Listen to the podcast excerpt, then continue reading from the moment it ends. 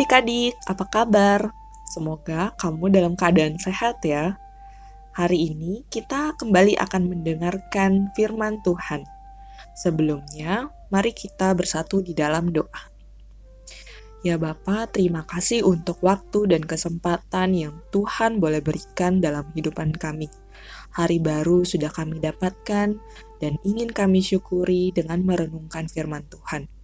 Berkati kami ya Bapa, sekiranya kami boleh mengerti apa yang Tuhan ingin sampaikan kepada kami hari ini.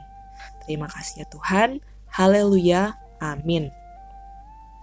Nah, adik-adik, bacaan firman Tuhan hari ini diambil dari Efesus 6 ayat 5 sampai 7. Efesus 6 ayat 5 sampai 7, beginilah yang tertulis.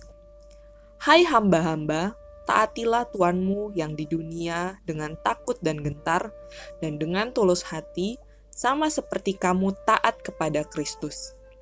Jangan hanya di depan mereka saja untuk menyenangkan hati orang, tetapi sebagai hamba-hamba Kristus yang dengan segenap hati melakukan kehendak Allah, dan yang dengan rela menjalankan pelayanannya seperti orang-orang yang melayani Tuhan dan bukan manusia. Adik-adik, dikutip dari kipo.me, seorang kakek bernama Samsul yang tinggal di dusun Benteng Sengga, Bulukumba, Sulawesi Selatan, menjadi viral setelah berhasil mengikis sebuah gunung dengan hanya menggunakan linggis.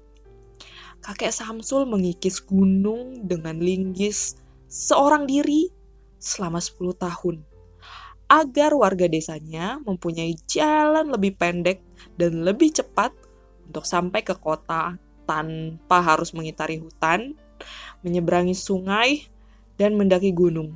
Hmm, bayang ya capeknya.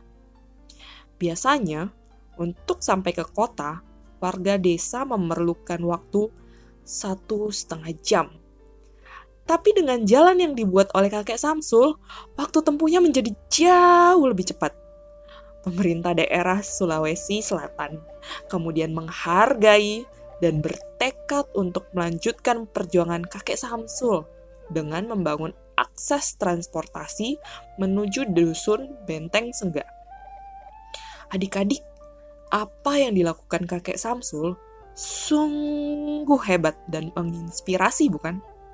Bayangkan selama 10 tahun, seorang diri melakukan pekerjaan berat itu tidak ada yang membantu, bahkan mungkin memuji pun tidak. Tapi pelayanan seperti inilah yang sesuai dengan yang diajarkan oleh Tuhan. Kakek Samsul tidak sedang melayani manusia saja, tapi juga sedang melayani Tuhan.